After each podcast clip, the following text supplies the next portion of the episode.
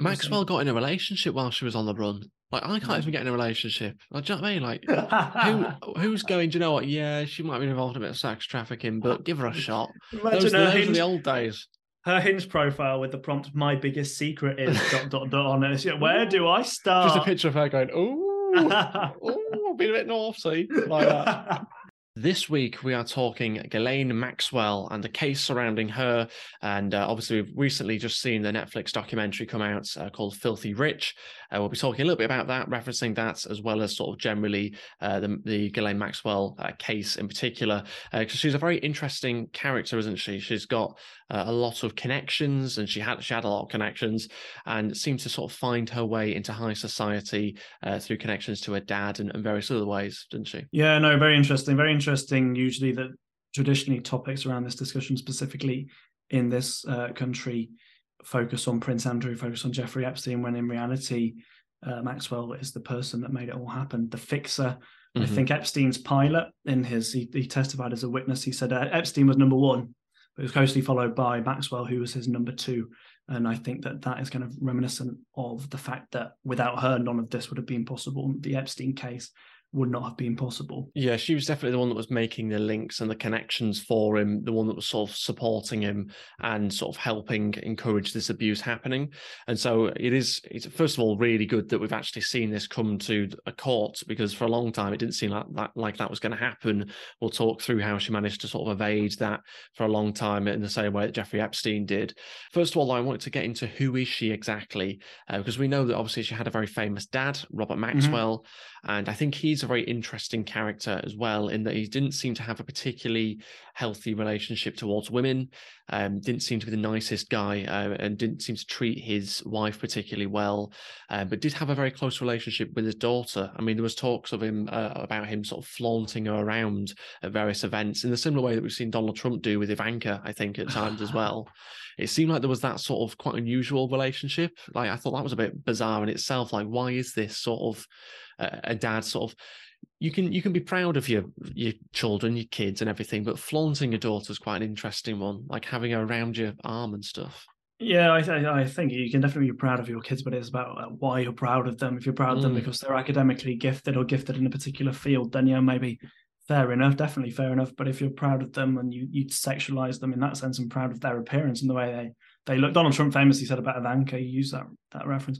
Famously said, if uh, if she wasn't my daughter, I'd like did he say he'd sleep with her something like that? Yeah, maybe I'll be dating her. I think. Or Maybe I'd be dating her. That's it. So obviously not a normal thing to say. And you could say that Robert Maxwell, MP, newspaper baron, British, um, had a similar relationship with Ghislaine. And I think that his attitude towards women and what he valued in Ghislaine meant that her perceptions of how she should be as a woman and how she would treat her fellow women were completely, completely skewed, probably from a very young age. Yeah, it seems so, doesn't it? And you can see moments where that's kind of um, referenced in the documentary a little bit, but also it, it seems to be part of her character. She was very cold, very numb towards these women, and you wonder if that was echoing the behaviour she saw of her father towards her mum.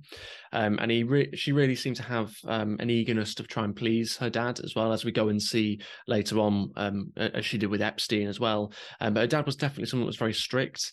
Um, I think there was something referenced in the documentary about him requiring all of his children at the end of the year, I think around Christmas dinner, to stand up and basically say what they were most proud of that, that they'd done that year. Huh.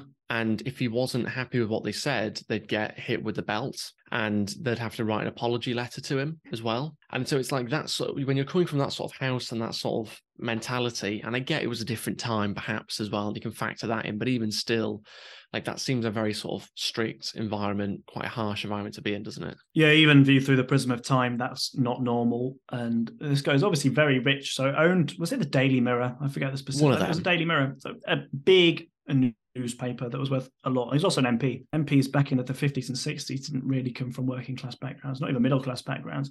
Uh, the House of Commons was obviously a very, very exclusive place. So this is the type of kind of high society that we're talking about. And she's mixing in these circles from a very, very young age, which I think is damaging anyway. I went to uni with a lot of people that went to those all boys, top all boys schools. And I think it's probably the most damaging thing you could do to your child to send them away to like a boarding school. It wouldn't surprise me if Maxwell went there. I don't know where she was schooled, but probably, and to have Probably, that home, to have that home environment as well.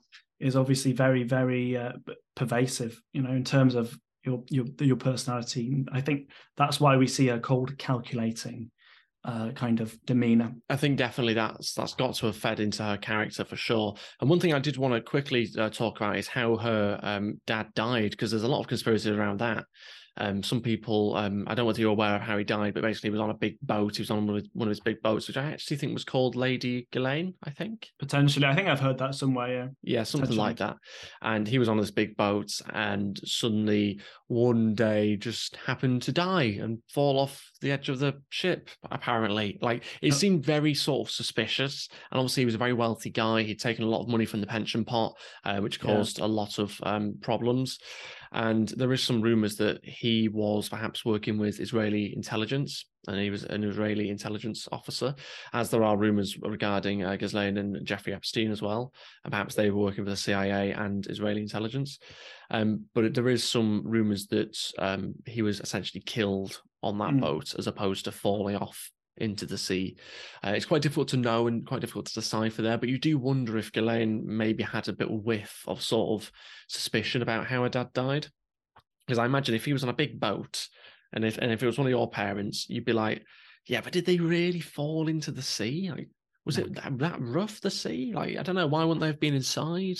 Lots of sort of question marks around that. Do you know what I mean? Yeah, I think she probably went through a stage of denial that this could have actually, you know, happened mm. in the mm. way that she was kind of spoon fed maybe. But I think what's interesting is that in the aftermath of his, his death, obviously it comes out that he'd taken upwards of 500 million from the pension pot of his you know, newspaper uh, for his own personal use. I mean, there's the motive for, for suicide there because, you know, if you get found out for that, you're getting locked up for embezzlement. So I don't know. I haven't looked in the conspiracies around that, but it's viable. He had a reason to commit suicide or whatever, you know, which is what some people do say. Ghislaine obviously heartbroken by it, but she now needs a man to fill this void a very rich man, a very bombastic man, a very charismatic man who people seem to revolve around. And that's where Epstein comes into it, isn't it? Right? Yeah, she had daddy problems for sure. Yeah, she, and uh, she needed someone to fill that.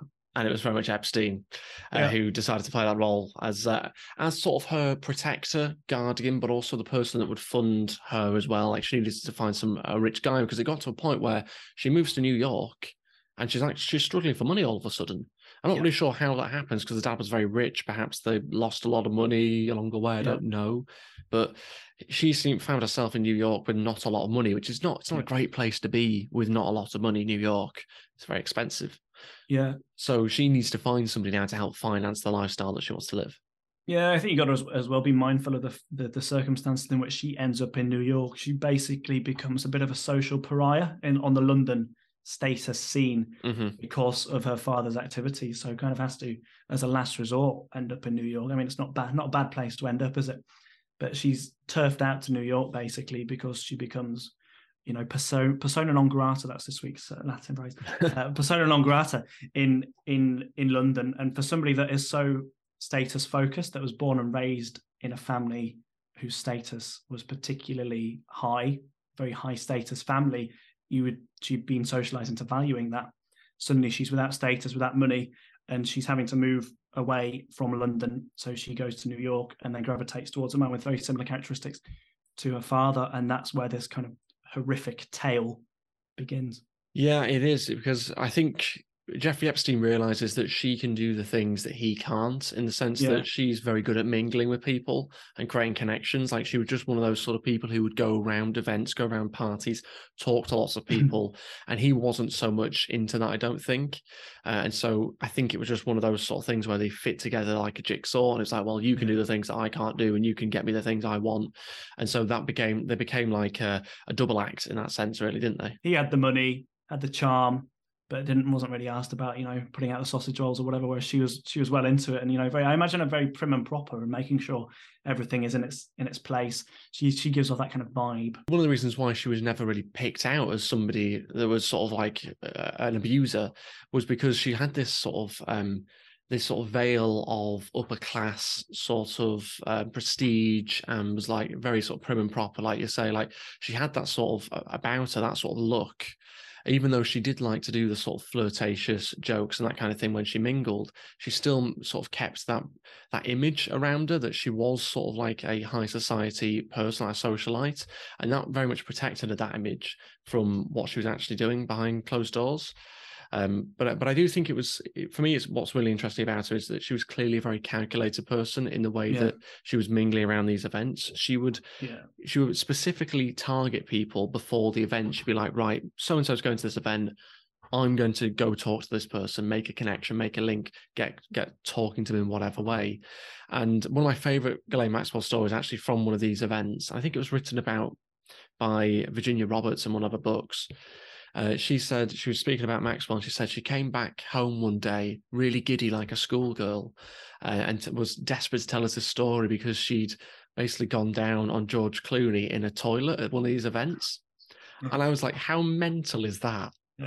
how crazy the story is that? Like, how does that even happen? But it just shows you, like, she was targeting people and being flirtatious yeah. with them, using her charisma, her charm. She wasn't afraid to make sexual jokes and these kind of things and was getting to these situations.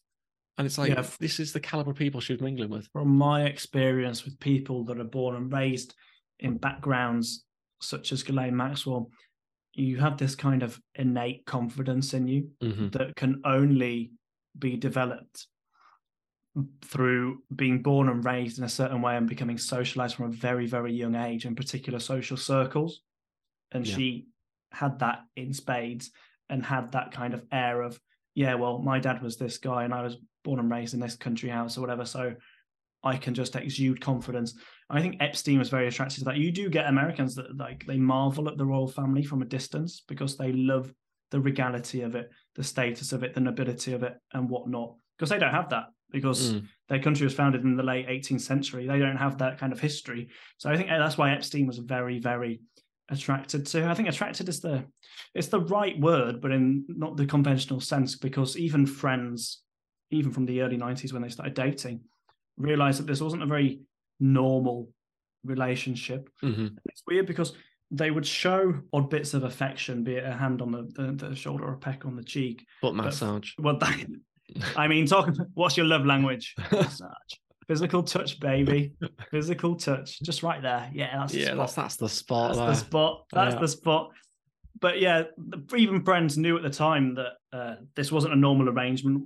Uh, wasn't a, an arrangement that would end up in them kind of you know getting married. It wasn't. There was something off about it. It seemed like they were initially dating, and then it became more sort of friends. But then sort of like there was a bit of a blurred lines kind of situation between the two. I think uh, sort of a grey area between the two. Friends with benefits in a way, and he was. they were both getting benefits out of it. Let's face it, um, because obviously he was needing her to supply him with what is claimed is that you know he medically needed three orgasms a day. Apparently, that's yeah. Get your doctor's note out. Get your the doctor's note out, Jeffrey. Prove the it. best doctor in the world said that, according to Ghislaine Maxwell. I, I want him struck off, or her.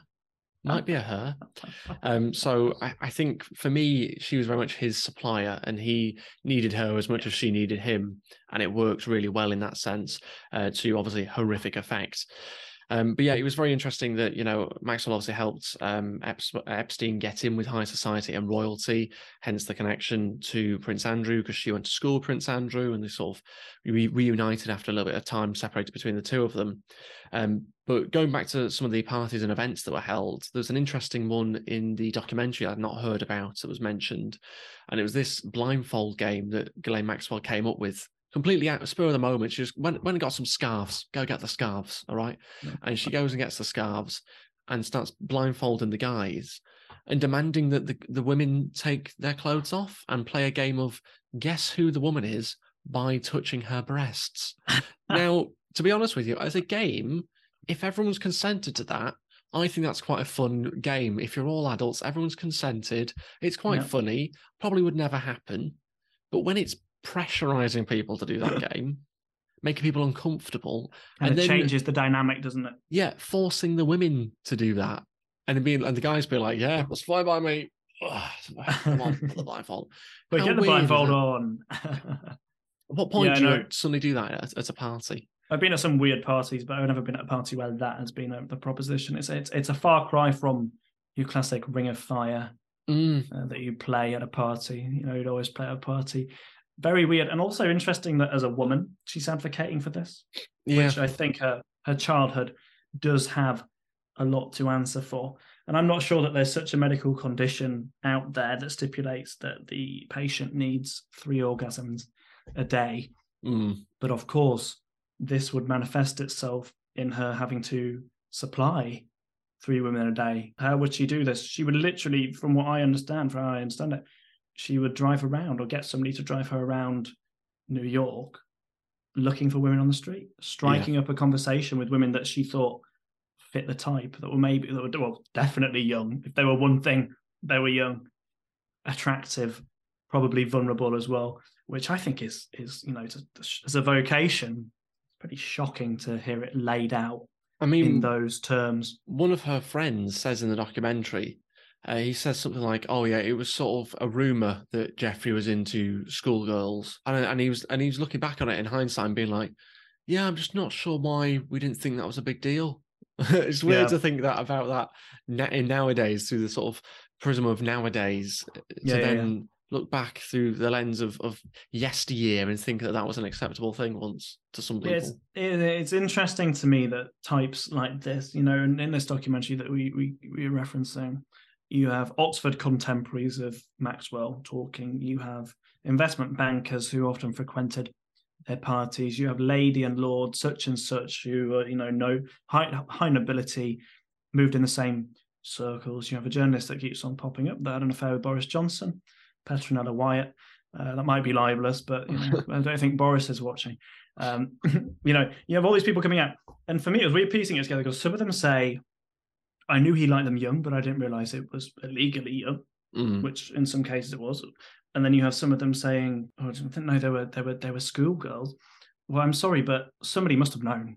Somebody from outside that inner sanctum must have known. Like I'm not having this whole kind of well, I know they they had a, a thing for young people, but I didn't realize that they were below the, the actual limit. Even if they didn't know the nitty gritty of how these women were being acquired, surely people that were at these parties that were privy to what was going on knew that it wasn't wasn't right in a legal sense, no mind a moral sense. and it was it was done with this sort of idea that well they're sort of they're here to massage him or they're mo- you know, we're, paying them for modeling or whatever it was like there was it was done under this sort of facade of something else and now Yeah. we'll pay you a couple of hundred quid and that was enough to get these girls in a car to do some massaging which obviously led to other things and it's just unbelievable to think three girls a day was or three orgasms a day was apparently what he required and that therefore that needed three girls a day like how much effort that is going to be. And that's why they set up this almost like pyramid scheme of, of sex trafficking eventually. Yeah. And the way that Maxwell talks about these girls, I mean, it's quoted in the documentary, um, they are nothing, they are trash, was her attitude Yeah. towards the girls. I mean, particularly when, I mean, on a very basic human level, that's a, not a very nice way to talk about people, but you don't expect it from a, a woman as well, like talking about young Yeah. women in, in particular. Like you think of more stereotypically men being misogynistic and talk about women like that. You don't necessarily think about it as, as like a woman doing that. Yeah, it's a shame as well that she's become so Americanized.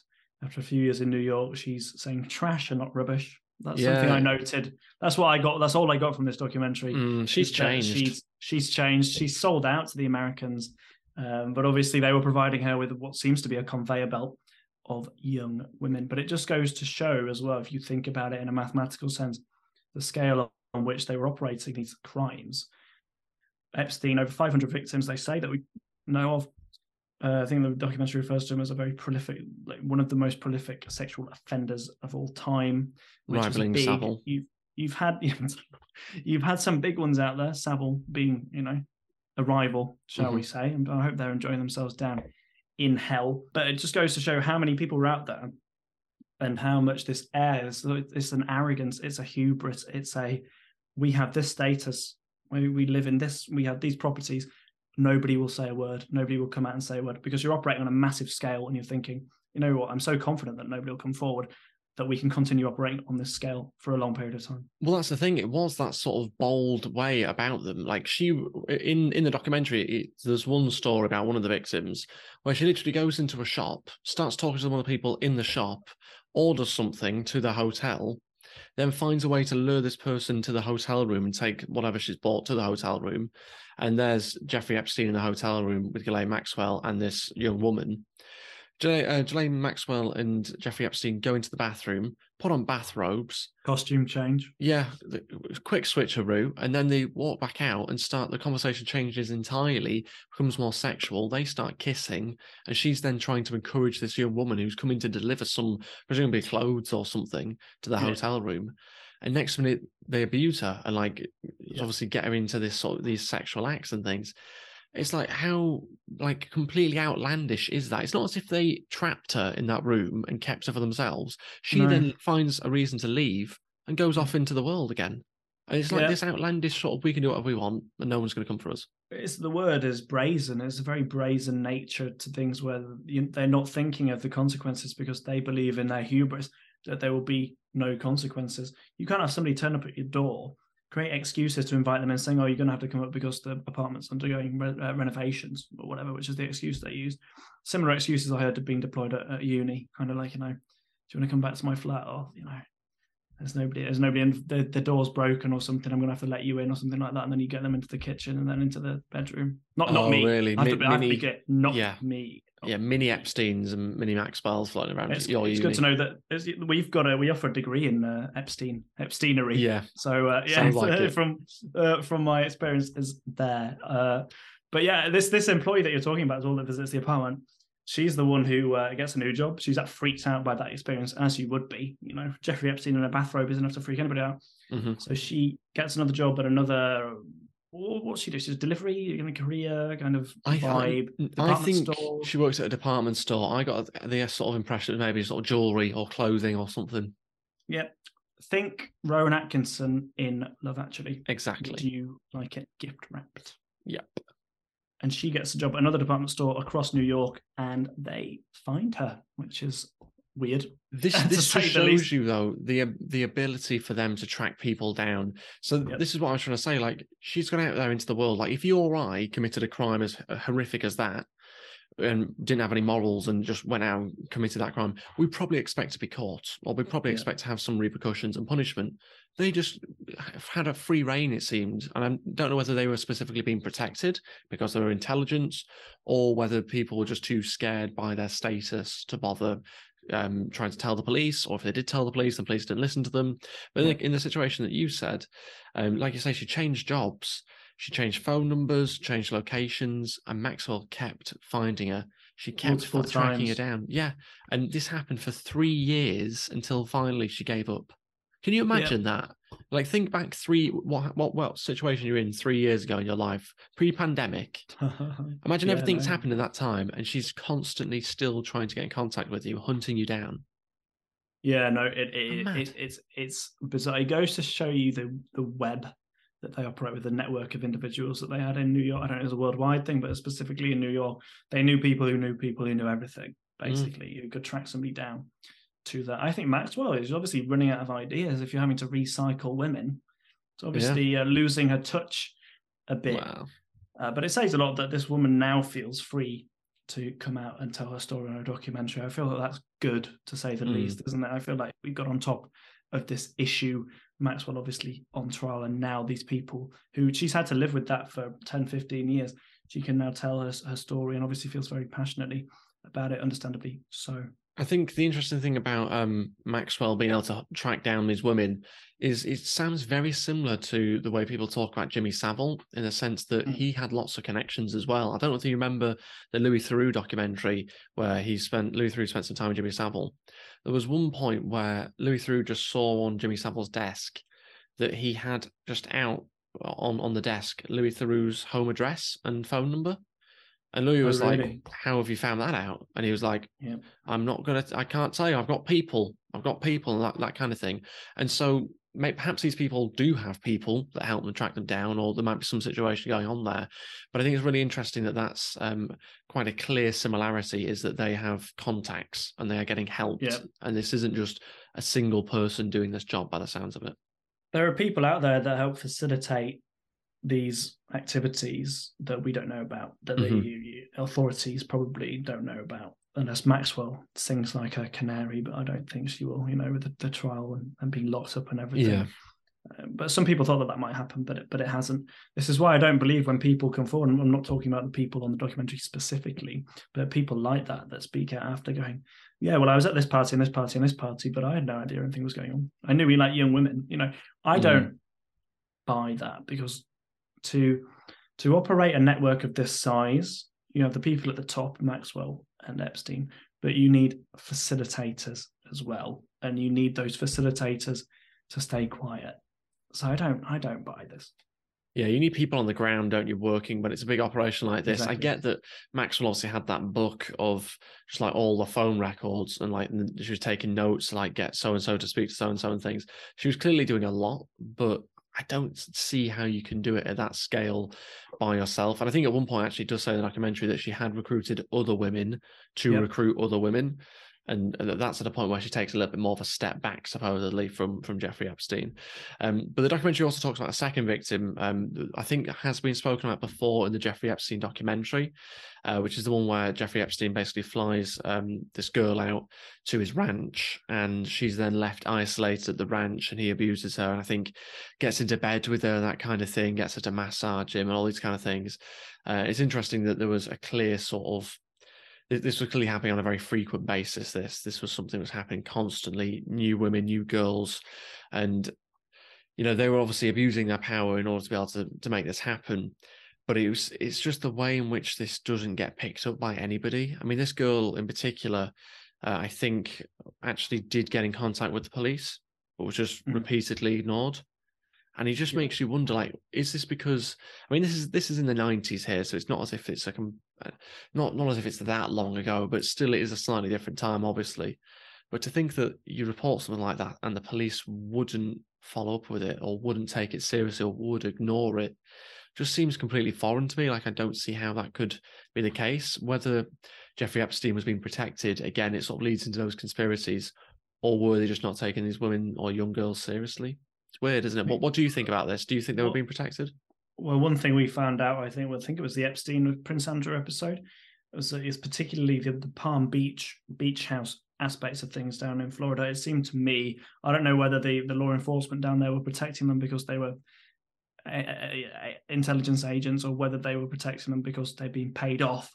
Mm. But it seems to me that there were definite ways in which the police department and the Florida, I want to say Attorney General, the elected politician that's in charge of legal affairs in Florida, who later became a member of Trump's cabinet, Alex mm-hmm. Acosta, had definitely how much can I can I say being paid off? He he wasn't doing his job properly to the best of his abilities, and I think that owed certainly down to uh, Epstein and Maxwell's influence because there's a there's a paper trail of reports being filed and then hitting a dead end, and it's mm-hmm. like if you're a police officer and your duty is to uphold the law and you have multiple accounts from multiple women saying Jeffrey Epstein did this to me, coerced me into his house and, and, did this to me, sexually assaulted me, then you would follow that up as somebody involved in law enforcement, when you? And they didn't. And it wouldn't surprise me if you then extrapolate that to from Florida to New Mexico, where the ranch was, to New York, where the penthouse was. That wouldn't surprise me at all because we've seen evidence of it happening in Florida. Yeah, I mean, I'm definitely leaning towards they were either protected deliberately or they had. I think they might have had some information on some of these people as well. So it might mm. necessarily have been bribes. It could have been bribes, but I think from what I hear, it sounded like they were running some sort of intelligence um, I don't know, intelligence uh, trade, I guess you could call it, where basically we hear about in Jeffrey Epstein's um, mansion in New York, there was cameras in the wall embedded into the walls of, of every room, yeah. and there were be, everyone was being filmed.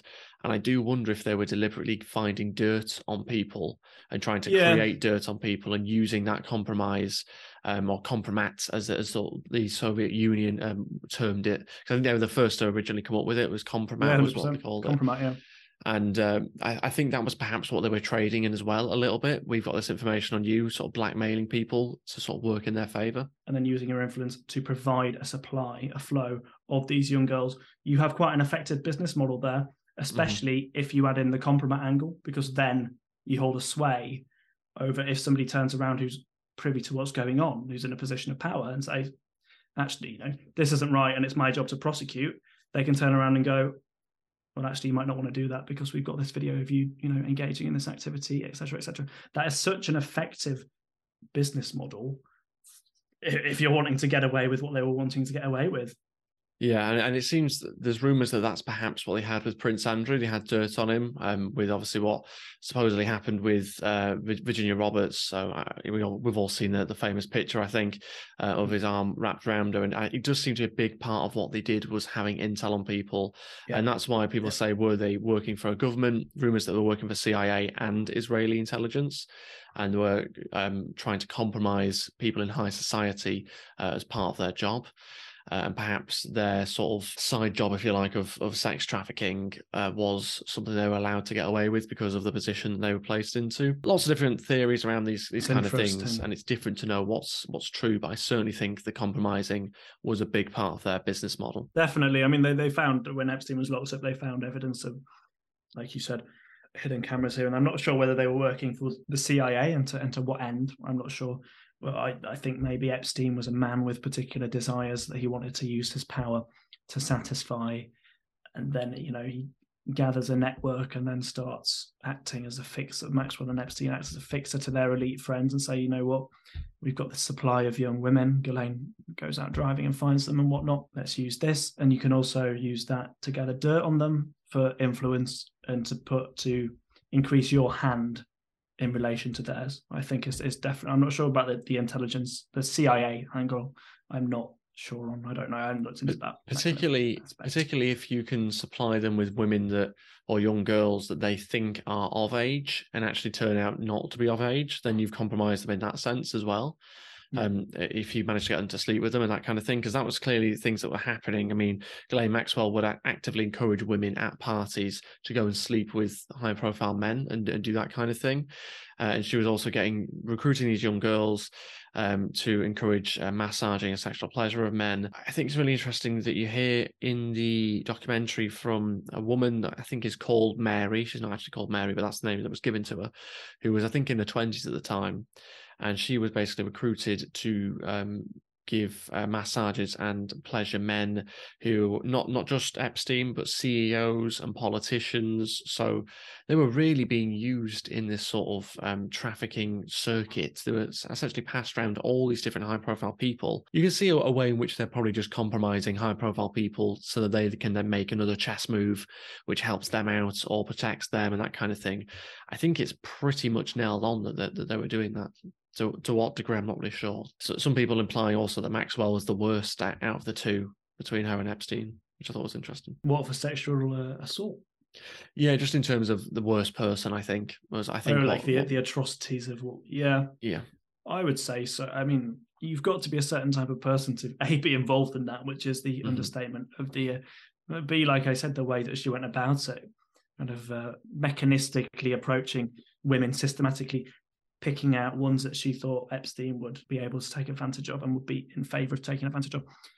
Being able to do that is, is definitely, I struggle to see exactly what she was getting out of this herself. I don't know why well, she this was doing is, this. This is one of the things that was mentioned briefly in the documentary was the sort of idea that she was grooming these women to sort of empower herself by basically using those women to make those men happy, which would then further her situation. So it's sort of right. like trying to self empower by the sounds of it, because she'd be the person that was basically making these men happy if she could supply them with women. so that would therefore her. empower herself. Yeah. And I suppose you've got the compromise angle as well, but I just wonder how she ended up in that situation where she was wanting to do that. You know what I mean? Like, what, how mm. does one end up in it? A situation where you know what you, you, think you wake up one morning you think you know what today i'm going to get compromise on high profile individuals because i can yeah i, I do wonder that. how you go down that path whether it was exclusively for money for her own protection uh, whether she didn't think there was anything wrong with it whether it's to do with yeah. her early life it's really really tough to to know exactly what caused that mindset because that is quite a dark path to go down uh, when you're trying to sort of actively get other women abused essentially yeah i mean she always had that kind of overly sexual, overly flirtatious side to her. Some people they were at university where they you know, she was a bit mysterious. You know, she would, I suppose, by virtue of the fact that she had a rich father, she'd be able to jet here, there, everywhere type stuff. You know, so she, she get back from two weeks in the Caribbean and nobody would have known that she'd have been there and those type of things. But I mean, it's it's one thing to kind of plant those seeds. is another thing to watch them grow into a giant oak tree. You know, you can be mysterious, mm. but it doesn't mean that you have to commit crimes, federal crimes on a, a such a scale. I suppose. So yeah, interesting eventually they did get found out. The police do find out, um, and I think I'm pretty sure this was early early 2000s. I think at this point, and uh, basically their whole pyramid scheme uh, that was happening in Palm Palm Beach and probably elsewhere was eventually found out by the police. And at this point, you expect them both to get arrested, but only Jeffrey Epstein gets arrested. And it was a pretty, they call it the sweetheart deal that he was given, which was essentially a year in prison where he was able to sort of freely leave and go wherever he wanted, pretty much. It wasn't really even yeah. prison. Uh, but somehow Ghislaine Maxwell comes away completely unscathed from this. She wasn't arrested. Was she protected, perhaps? Because, I mean, Jeffrey Epstein needed her to be uh, not arrested. Otherwise, he was pretty much screwed because if she gets arrested, then she's got the power to be able to just say, "Well, yeah, these are all the crimes that he's done. Go arrest him. He's the he's the worst guy here. He's actually committed these crimes. I'm just the facilitator." And she yeah. could have basically sort of dobbed him in, but somehow she got away with it, and she wasn't even arrested or anything. So that's part of why I think it's an absolute stitch up because there's no way that somebody reports Epstein to the police and they you know they strike a deal with them. So they know what's going on. There's no way that they don't investigate that further. Because if we if we preface this podcast with this couldn't have happened without Ghislaine. She was the facilitator the fixer the procurer of women then how does a, a, a police department that's investigating these crimes not pick up on her involvement, which is why I think there's a stitch up here. How often do you hear the police striking sweetheart deals with criminals? It's, I think it's ridiculous. And if this is happening in Palm Beach in Florida, then there's no reason to think that it's not happening in New Mexico and in mm. New York and maybe even on a global scale as well. Uh, it's just not feasible to me that the police would be that inept over and over and over again it just seemed very much a case of they wanted to get the case closed and just sort of like get it over and done with kind of thing. And the sort of the pushback from uh, Acosta uh, was that well, we just wanted to get get him uh, locked up for something. We just wanted to get something, and it's like it's not really great. I mean, that's not justice when he's abused so many people. That's not justice. Is getting him for something a year. It's not not really sort of worthwhile, is it? Even if you're going to let him just freely leave the prison whenever he wants, which is essentially what they did. I think he had dirt on somebody influential, and somebody mm. influential uh, had their hand on the shoulder of the police. You know, seemed like them, it, reminding them not to go at this full throttle. And I think the really really sad thing is the fact that this was probably, I don't know at the time, public knowledge. And either nobody batted an eyelid at this or, or the police just didn't care. Because mm. the police come out of this looking like they're facilitating crime themselves, because they are, which is contra to the purpose of the police. So it, nobody comes out of this smelling like roses, do they? And I do, think, well, except Alex Acosta, who ended up in the US cabinet. But um, yeah, you know, it's a story for another time. So yeah, that's why I think it, it's not incompetence. It's a stitch up. It's a sweetheart deal and more. It's a they knew what was going on and didn't want to go down that path. It feels like if you were hanging around in Palm Beach in those sort of circles, it feel felt like everyone sort of probably had an idea that something was going on because I mean, even oh, yeah. were saying that, that the neighbours were reporting reportedly yeah. seeing young, these young girls being shipped in and out, and the police were seeing them crossing the bridge and these kind of things. So this wasn't exactly like nobody knew. If you're in the area in the neighbourhood, you probably knew. It's not like that, that one woman has come to the police and said, "I've been sexually assaulted by Jeffrey Epstein." And the police have gone, "Do you have any proof?" And she's gone, "Well, no, but it happened." You know, so when it when it when it comes to them trying to get Epstein on any charge possible, it, that doesn't really wash, does it? It doesn't really wash at all. I think they had a lot of information on him. If you've got neighbours and women going to the police time and time again, the police knew exactly what was going on there. that's interesting. And on the Palm Beach point, I found uh, Donald Trump's quote interesting, which he said after Ghislaine um, got the court date. Said, "I wish her well I've met her numerous times over the years, especially since I lived in Palm Beach, and I guess they lived in Palm Beach. I love the way in that quote he tries to distance himself from them mm. by being like, well, I guess they lived in Palm Beach. National knowledge. Even I know that. Never been to Palm Beach, never been to America. I know that. You lived in the same neighborhood as them, Donald. He, You've been photographed with them uh, multiple times, Donald. He knew fine well. Yep. He knew fine well. Correct. And so did uh, the Clintons. It's not a party political thing. Mm. So did the Clintons. Maxwell was at Chelsea Clinton's wedding. So of course, of course, yeah. Must have been so, close. Very so close. was Trump. So was Trump. What a bash! What a bash! Bill Clinton, Donald Trump, and uh, Ghislaine Maxwell in one place is is quite the quite the occasion. That's a party I'd like to be at. Get me on the dance floor there. Get me there. Oh God, imagine that. Oh, imagine imagine if you get on a table with all three of them. Oh, what a table. Um, That's my dream blunt rotation. In 2006, um, it then gets to a point where Ghislaine Maxwell, uh, off the back of the whole sort of Jeffrey Epstein being arrested, she then claims to be sort of phasing him out at this point, you know, which I, I like that as a term. He's been arrested for like a pretty bad crime, albeit not being punished properly. And she's like, I'm not going to completely cut ties.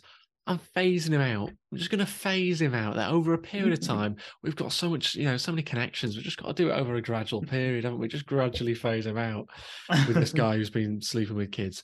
Like, it's not a great look, is it? Do you know what I mean? No. It's not a great look. You'd probably cut ties if you're innocent. But she I decided would. to. Speaking as me, I would. Speaking would as an upstanding individual in society, I would. I've cut people You've out changed for the tune off camera. You I've, were saying different. You were saying you go, girl. I've cut I've cut people out for less than that. So I think I definitely would. Yeah, I mean, I phasing out phasing out is such an interesting way to put it. It's like putting it as if he's some kind of old car model that they've stopped making yeah. now, and now we're just going to gradually slow down production. We're uh, transitioning to renewables. Yeah. Yeah, it's it's just a weird. It is a weird way of talking about it, but you know, she might be a horrific person, but fair play to her. She's bloody loyal. She's bloody loyal, and I, I appreciate that. She's stuck by him gradually, gradually phasing out, but you know, stuck by him. She's a friend you'd want and more, isn't she? I suppose. Yeah, she gets things done. She gets things done. Say what you want about Ghislaine Maxwell, but she gets what she needs to do done. She's a BFF. She I is think... an effective operator. Yeah, but she obviously claims to be phasing out, but it seems pretty apparent that, that she's not. She's on the phone a lot. She's sort of running operations from afar at this point, by the sounds of it, mm. and uh, it's recruiting other people to basically do her job at a larger scale. Getting so lazy, all, if anything. Yeah, yeah. She's Feet up in front of the fire. She's transitioning into a different phase of life. I think she's gone. Those days are behind me now. I'm gonna have to get twilight years. yeah, I'm now middle aged. I'm gonna have to get some new girls to do my job. Okay, I'm losing my looks three women a day, probably on the a bit much end of the scale. Busy. Uh, I want to travel more. Do you know what I mean? I want to travel more now. I'm moving out of that period of my life. Yeah, I'm born in New York. Leave the sex. probably run out of women. younger, younger women. Do you know what I mean? leave, let them do it. I'm gonna hang hang up my phone book. Give it to the kids, man. Give it to the kids. Come on. So like when Fergie, much... when Fergie left, when Fergie left Man United, he'd been at, he'd been at the top of his game for 20 years. He left on a high Mm-hmm. They won the league title the last season. He was at Man United. She wanted to leave on a high. She wanted to pass that. the baton on to a different woman. To David um, Moyes. Exactly. to the David Moyes of the sex trafficking world. But she passed it on to multiple women basically. And they were going into like university nightclubs, I think, or just nightclubs in general, mm-hmm. and trying to get women like to, to do massaging and to do like modeling and these kind of things. So they were now embedding these sort of plants into nightclubs and bars yeah. and these kind of things to try and recruit more women. Really, really bad. Um, and then the in the documentary, we hear from another victim, and I think her name is Sarah, and she talks about how um, she was one of these women that was recruited, and before she knew it, she was just on Epstein Island. Like she just found herself on Epstein Island, having been recruited in one of these bars or nightclubs, and Maxwell, who she sort of seemed to trust, um, was on this island with her and takes her to Jeffrey Epstein's room, where quite clearly she knew what was going to happen. Maxwell, and this woman was later raped in Jeffrey Epstein's room. Mm. So Maxwell's now facilitating this, and she knows fine well what what's about to happen when she's taking this these women into the lion's den, if you like. She knows fine well what's going to happen, and to think that that was going on, I mean, how cold and numb must you be to this abuse that that is the way that you're happy to just sort of behave and turn a blind eye to it and just pretend as almost if it's not going on. It's like, yeah, whatever. These women are sort of, you know, we can we can just throw them to the wolves, kind of thing. It's difficult for me to understand it, and I said it before. I'll say again from this perspective of her being a woman specifically, and I think from her, you know, coming from the background that she comes from, being raised at the time that she's come from, that, that she was, that men will have made unwanted advances on her. There's that statistic about women and unwanted sexual attention. More than half of them reported experiencing it. And it, to me, with her operating in the circles that she did, I think it's very likely that at these parties that she got attention from men that she wasn't interested in. So for an individual to experience that, even with the childhood background, and still facilitate it and have a front row seat is is completely bizarre to me. Uh, I think if, if, she hasn't been diagnosed as sociopathic, then she is, and I'm and I'm doing that. Woman involved in sex trafficking is a sociopath. Breaking news. Breaking news. I play it safe with my. Uh, play it safe with my predictions. I was going to say she was a saint as well. I was, I was really. I do think it's like interesting to think about the mentality she must have had in order to just go along with this. Very, very bizarre. In 2011, uh, Virginia Roberts becomes the first person to publicly name uh, Maxwell. Mm. And I think this is uh, a really interesting turning point in 2011, uh, or seemingly a turning point, because Virginia Roberts gets uh, recruited at Margala. What's it? Mar Mar-a-Lago? Mar-a-Lago, Trump's Mar- Trump's place. Hotel golf place. I'm not, not Mar-a-Lago. Sure yeah, Mar-a-Lago. yeah, so she gets recruited there um, by uh, I think I assume Ghislaine Maxwell. She then ends up in 2001 being taken to Prince Andrew, flown to London, that kind of thing. We see the famous picture. Um, but interestingly, 10 years later, she then comes out and speaks out against Ghislaine Maxwell for pretty much the first time. She was pretty much the first person, I think, to have done that publicly. Mm. And you would have thought, well, here's the cards are going to come crashing down now. It's 2000, you know, 2011. That's not that long ago, 11 years ago. Right. She's been named as someone that's you know been involved in stra- sex trafficking. Like, surely that's it. Career done, job done, finished. You're over. Bye bye. No, not not, not for Maxwell. Not for Maxwell. She pivots, career change. I'm going to move on from the sex trafficking. I'm Going to move on from that. I'm Going to get into ocean conservation. I'm bloody passionate about that. Having polluted the planet for God knows how many years. You know, jetting off. She's now. It's like when they say Hitler was into art when they try and personalize him. He's, he's a bad man, but he bloody knew art. He loved it. He could draw, though, could he? could draw. It's like Savile and the charity work all over again. It's exactly like that. So she's using this facade, this uh, facade of philanthropy now to sort of have a bit of a PR image switch up because this is in 2011 where she's named publicly uh, as someone by uh, by Virginia Roberts. So then in 2012 she then forms this um, Terramar project, this sort of ocean conservation. So it's a really calculated thing. Once again, it's like 2011 I'm named as you know someone involved in abuse. 2012 let's set up a project. Let's let's do it for the ocean. Save the yeah. whales. Yeah, she bloody loves the whales. And then she goes on this sort of she embarks in this sort of whole PR image switch up. And it's really, really about repairing her image. And it works. She she does a TED talk. She talks at the UN. She's been allowed into these sort of situations. She she's there in the in the middle of the United Nations in 2014, like giving a big talk, speaking and everything like that to everyone, addressing the UN. And it's like, who's allowed that? How has that happened? Like, Who's this... doing the background research here? Who's doing the background checks? This is 2014. Do you know I mean? This isn't like yeah. that many years ago here. What her these, what are her connections in order to allow that to happen?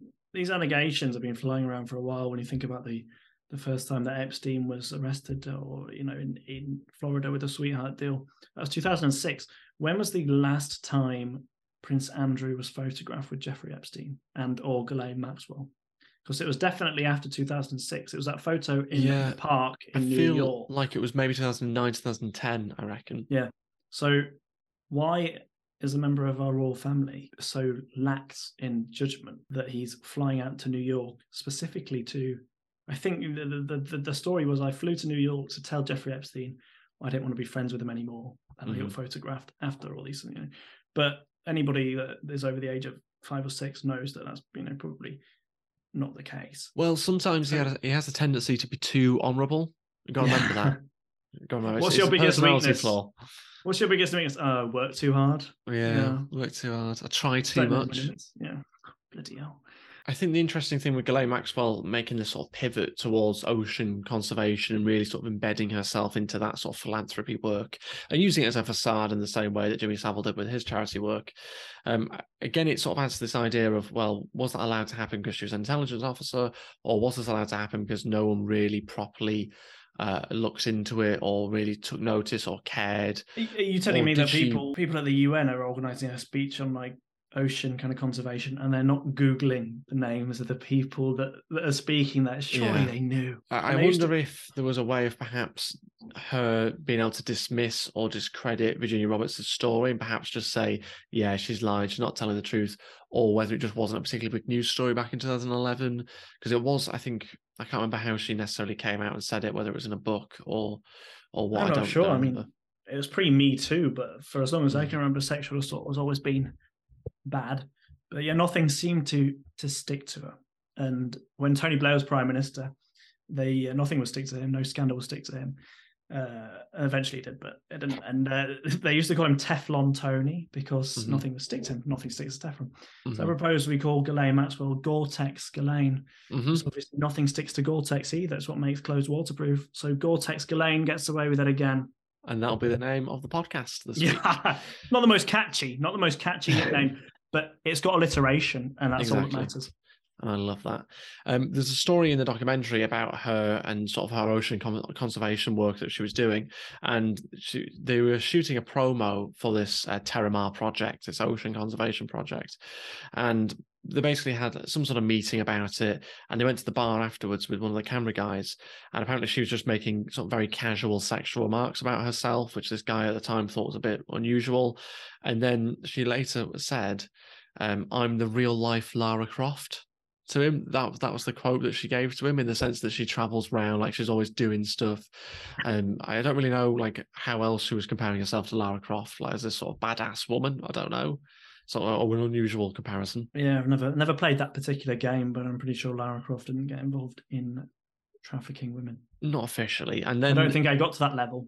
Yeah, and then the promo the next day that they filmed was like on the beach and stuff. Apparently, it turned into more of a glamour shoot, and so it was less about ocean, ocean conservation, and it just turned into her like in on in high heels on the beach, just like taking sort of pictures like towards the camera of her like trying to look good and everything. She wasn't even that near the sea. Like she came came away from the sea. It came about her at that point, like to filming sort of up close videos and stuff, and like posing and that kind of thing. It was just ridiculous. Can we get one with the sea in the background, Ghislaine? the, the what? The what? Oh, you mean the yeah, yeah, yeah, yeah. This, it's about this is about improving my image. Remember, forget yeah. the sea, forget the sea. so we should probably move on to the arrest. I think is is then what happens next because what then later happens is obviously Jeffrey Epstein gets arrested for very serious crimes. It gets taken more seriously. Then he dies. And then she goes on the run. Now, this for me is, I remember this period of time very well where it was just not known where Ghislaine Maxwell was. Mm. There's rumors she was in Paris. There's rumors she was in Brazil, submarine perhaps. Had she been taken to like submarine some... would be perfect. Submarine, especially when uh, one of her university contemporaries said, she, from day one she came across like 18 year old Ghislaine Maxwell came across like a Bond villain, a Bond character from day one. It's only fitting that she would end up in a submarine on the. But there was loads of rumors flying around because I remember that period very very well when Jeffrey Epstein had been um, arrested and then killed himself or died or whatever you want to say. There was that period of where it was like, well, where's Ghislaine? Like, where's Maxwell? Where is she? I wonder where she could be. and it was heavily rumored it was heavily rumored that she was in Paris and like on this specific street and that kind of thing. And maybe she moved around various different places. I don't know. Um, but eventually, she was um, her house got raided. She was found to be on, I think, in a ranch on a ranch in America. I think was when the house got raided, and it's found that there was tinfoil on a phone to like try and stop that from being tracked. And I do wonder. Does that like, work? Does that work? Is that an effective tactic? Does, does that work? I'm not sure. I'm not 100 percent sure. Doesn't sound effective, does it? That to be fair to Ghislaine. But I, I, don't know. Maybe there's something in it. I'm not not 100 percent sure. That we need to look into that one perhaps. But I Just I get wonder, a burner phone. Just get a burner phone. Exactly. I wonder how nobody can know where she is. Like with all the surveillance we've got nowadays, all the I wonder tracking. How, I wonder how nobody knew what was going on. The full they sit on these documentaries and they go, "Well, I didn't know the full extent of it." Come on, please. Yeah, you know I mean, how, facilitators. How, surely. How could nobody know where she was on the planet She was in America. Yeah. She was in America. Like she'd probably been traveling around a bit. Like, how can you not know roughly her location? See her on some sort of CCTV, a passport perhaps being used, a bank card, something like that, a telephone. Like, if yeah. she could track down this woman from a store where she's moving to, you'd yeah, hope the authorities could find Maxwell. Surely. Seen uh, Hunted on Channel Four, where mm-hmm. they use uh, GD, GDPR, the, the registration plates, GPS, bank card, something like that, some G something, G7 to track people down, bank card transactions, uh, sightings in public, and things like that. So obviously, I think if if some if if if the authorities want to find somebody, they usually usually can. You would have thought so. And one thing also is that I read this, I think on Wikipedia somewhere, was that she had recruited former British military personnel as her personal security guards. So she was bringing, she had other people around her. It wasn't as if she was by herself on the run, you know what I mean? Like escaping, like Ted Bundy style. Like yeah. she was, she had a group of people around her. She was apparently in a relationship with some like billionaire guy, obviously, had to be a billionaire. So, like, she was clearly had people around her. She had her own security, and perhaps that's how she eventually got found out. Maybe one of them leaked it or something. I don't know. But it's interesting that it took them a long time to track her down and get her arrested. And when they eventually did, eventually did raid her home, uh, they they tried to they, they obviously arrested her, and then she was denied bail six times as well, uh, yeah. which at least is one positive, I guess. Yeah, I, I, just, I just googled it. Uh, I was listening to what you're saying, but I was googling it. It wasn't even a ranch that she was found. It was a family home. Oh, was in New family? Hampshire. Like, because that's how I remembered it. Because there was a whole big "Where is Ghislaine Maxwell" thing, and then it was breaking news. Uh, found Ghislaine Maxwell. She was at home, and I was like, well, "What's all that about?" But the CIA, yeah, ding dong. I don't think I want. I don't want to know what's behind that door. You know, yeah. when it comes to Halloween, I think it'd be a trick every time and no treat. Mm. But basically, the CIA knew where she was for two or three months, and they waited and waited. A bit like they with Bin Laden, mm. I guess. Waited and waited and waited. Should have missed out her as well. Yeah. yeah. exactly. And then they waited until she took the dog out for a walk. I made the last. I made the last bit up, but the other bits were true. So yeah, it's it's uh, it's amazing the the intel that they had, and if they knew for you know two or three months that she was there, then uh, thank God they actually they actually went in. And it kind of disproves, doesn't it, the, the, whole kind of CIA protecting her type thing if they were the ones. Perhaps you know, CIA, FBI. I guess you could say that by that point they'd got her they they'd got the full use out of her, and she was like dispensable by that point. I guess you could say. Yeah, I guess they they're pretty ruthless with that type of thing. I do wonder. There's an interesting aspect to this story because I haven't come across this this angle but uh, she could have been gathering she could have been gathering intelligence on foreign politicians as well. And that, that was the rumor with Maxwell as well, and that basically yeah. he'd got got in himself into some. Uh, sorry, with did I say Robert Maxwell or just Maxwell? You said you just said Maxwell. Oh, sorry. That was the rumor with Robert Maxwell was that he was involved in intelligence, and that he basically got in with the wrong people and then being killed on his boat. Um, and there was definitely definitely some rumors around that. So maybe there's some truth to it, maybe there's not. I'm not really too sure. Uh, one thing I thought was interesting was that when she eventually got arrested and went to to trial, and they, they sort of go through the trial dates and all these kind of things in the documentary, uh, which we'll talk a little bit about.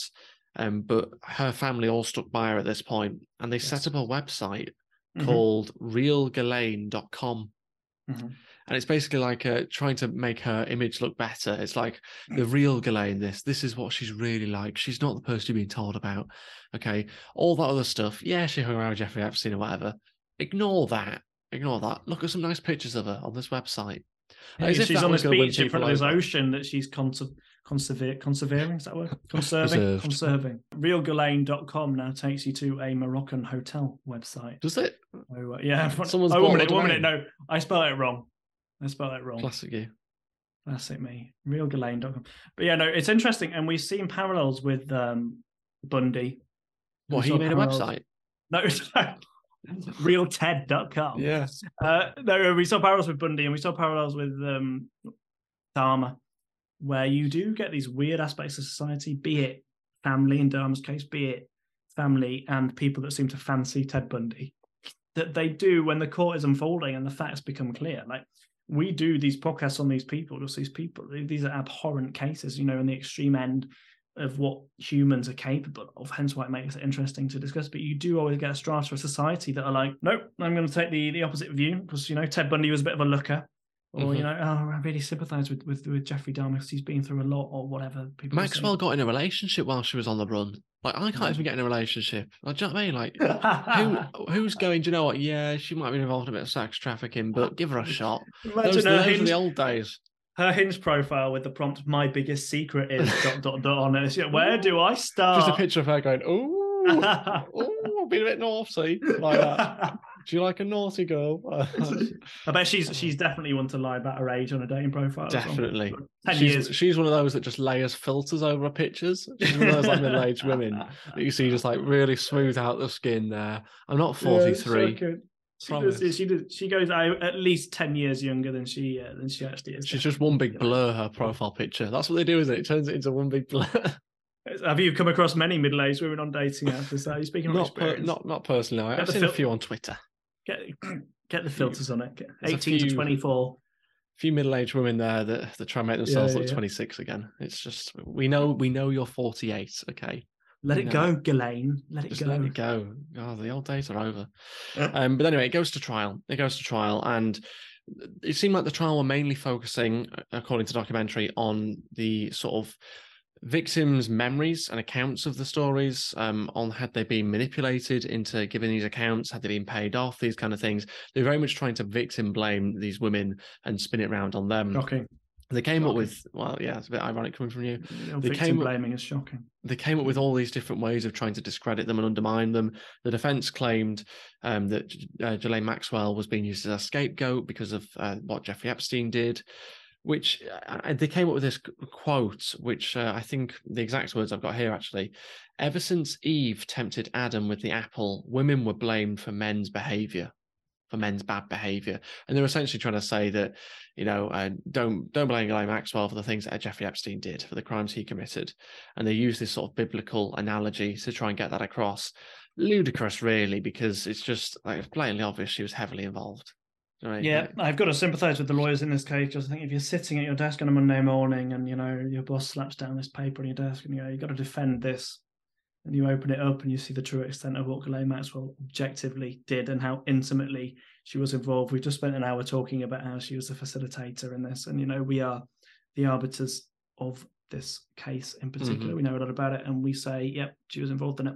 Imagine having to argue against that. Imagine me sitting here, you know, with you now saying would you be able to make a case that she wasn't involved in it or that she wasn't involved in it to the extent that she obviously was involved in it? It's a terrible, it's a thankless task. So no wonder you're going to the Bible for that. What's And, your uh, source? Remember the judge, the judge would be like, uh, yeah, okay, yeah, what are you citing from here? And he goes, the Bible. the Bible, the holy The Bi- book. you may have heard of it. Take this as gospel. So, and it's and it's one of those things though where they are getting so desperate that they're coming up with loads of different ridiculous Yeah. defenses. So, I mean, the claims that one of the victims, um, she was a dr- drug addict for ten years, therefore that must discredit her memory. So the Mm. fact that she was a drug, drug addict would impair her ability to remember things.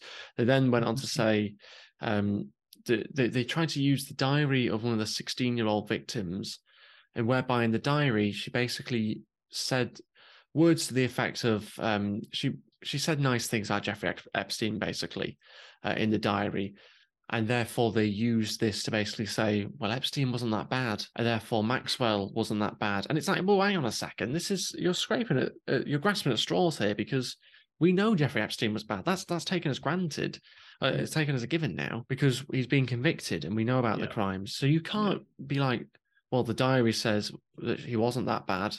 So it just doesn't work. Like you're really grasping at straws to then be basically like, well, yeah, that means Maxwell didn't do anything wrong. It's such an Yeah, unusual way of looking at things. you also can't say 20, 25, 30 people have helped build this case against Epstein, but one person says he's bad. It doesn't really, that's not how Mm, the, that's not how juries or judges would operate or, or in balance, is it? Really? But like I said, it is impossible, isn't it, to, to fight that that case, having to cite the Bible and obscure diary entries from a single witness. Who, by the way, was a victim herself. She was actually Yeah. against Ghislaine Maxwell. So they they managed to find a clip from her diary, which basically implied that Jeffrey Epstein wasn't that bad, kind of thing. It's like it's a 16 year old. Like, why are you listening to the perspective of a 16 year old on How do they get into a 16 year old's diary? They're usually padlocked, aren't they? Yeah, You exactly. know, the, the pink glittery ones with the Mhm. like groovy girl on the front. Yeah, heavily sealed those. You can't get into them. Um, but they came up with more, even more ridiculous things. Like, for example, one of the victims uh, was given cowboy boots by Ghislaine Maxwell and Jeffrey Epstein. She was taken to a, shop near the ranch, bought cowboy boots, and it was claimed by the defense that well, these cowboy cowboy boots are pretty well worn, so you can't quite quite clearly didn't dislike them that much because you've worn the cowboy boots, and it's like that's that's what you're resting this case on. The cowboy boots were worn. And she flipped it on her head and was basically like, "Well, I it was a way of owning that for me and overcoming that. That's why I wore them a Very, lot." very good. Yeah, very good. That's not even the worst of it. The the last one, which they came up with as an excuse, was um, it was referring to a victim that said Ghislaine Maxwell basically massaged her, uh, giving her a massage and uh, giving her a massage, uh, specifically touching her boobs and that kind of thing. The defense came out and said, "Yeah, but it was only the side boob that you're describing there. She didn't touch the nipples."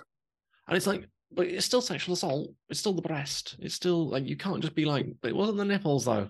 You know, what's your cut-off point for where this sexual assault starts and ends? Is it the nipple? Is it the side of the breast? Like, come on. Can you it show me? got- Can you show me? It got so ridiculous. It just you find it if you were blindfolded and guess whose nipple it was. Yeah, yeah. Ridiculous. And then obviously at this point, um, it got to quite it, the the ending was quite an emotional ending, really, because you see that obviously uh, we we find out that Ghislaine Maxwell was found guilty of five of the six charges, including sex trafficking, and was sentenced to twenty years in prison. Um, obviously they've they've appealed that as well. They have filed an appeal um, for 2023, I think. So this won't be the last that we hear of it. Uh, but it was quite an emotional ending, sort of seeing the women coming out of court and you know getting some closure on this, uh, which was quite nice. Uh, but I do wonder how this then plays out in 2023. I can't see the appeal winning. I can't see that happening. But No. you just never know, like with the connections she's got, and could she pull something out of the bag late on? Could she, you know, find a way of of staying out of prison? Will she be killed? Will she escape jail? Like, you just don't know what's going to happen next year. It's going to be interesting to see what does happen. But I just I can't see that appeal working. But you just never know. It would make a make a mockery of the criminal justice system in America um, if she did. But then again, uh, worse has happened before. I think the more you look into this, the more you realize that the criminal justice system in America doesn't work in the way that Americans think it does. In terms of this is the land of the free, the home of the brave, law and order, Mm.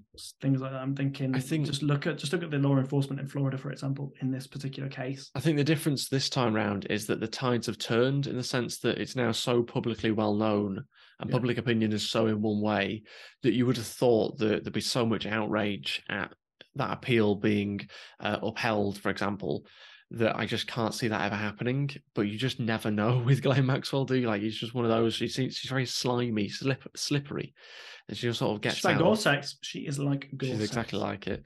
Um, but yeah, I think we can pretty much wrap up there with, I guess, sort of her being found guilty, being sentenced to 20 years.